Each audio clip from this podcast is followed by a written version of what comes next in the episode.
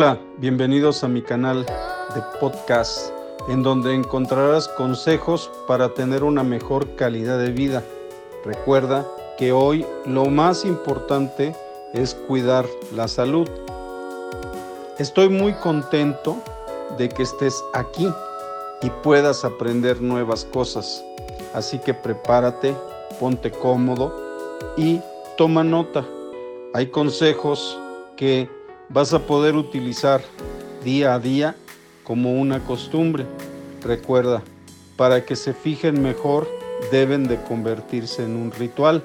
Solo cuando sumas una costumbre y una emoción, se, se convierte en un ritual y ahí es donde mejor lo recuerda el cuerpo. Te saludo, espero sigas nuestros consejos, aplícate. Gracias. En 2019, los tres doctores, Kaelin, Radhill y Semenza, recibieron el premio Nobel por ratificar lo que ya se sabía.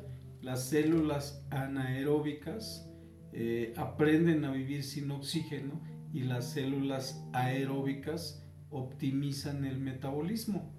Eh, esta mezcla tiene un objetivo muy particular, ayudarlos a todos ustedes a mejorar el proceso de oxigenación.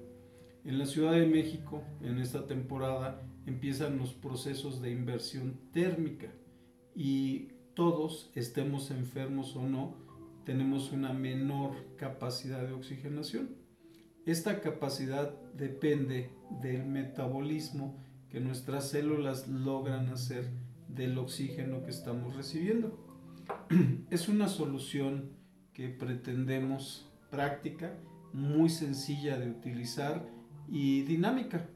Eh, reduce la necesidad de complicadas operaciones y eh, costosos aparatos. Disuelves 15 gotitas en medio vaso de agua y lo tomas en pequeños sorbos. Juegas un poco con la solución en la boca, lo tienes que mezclar con saliva lo tomas, lo tragas y se toma por un promedio de 21 días. Podrían ir monitoreando con un oxímetro la cantidad de oxigenación que mejora, van a sentir un aumento de metabolismo y van a ver cómo eh, su capacidad energética mejora sustancialmente.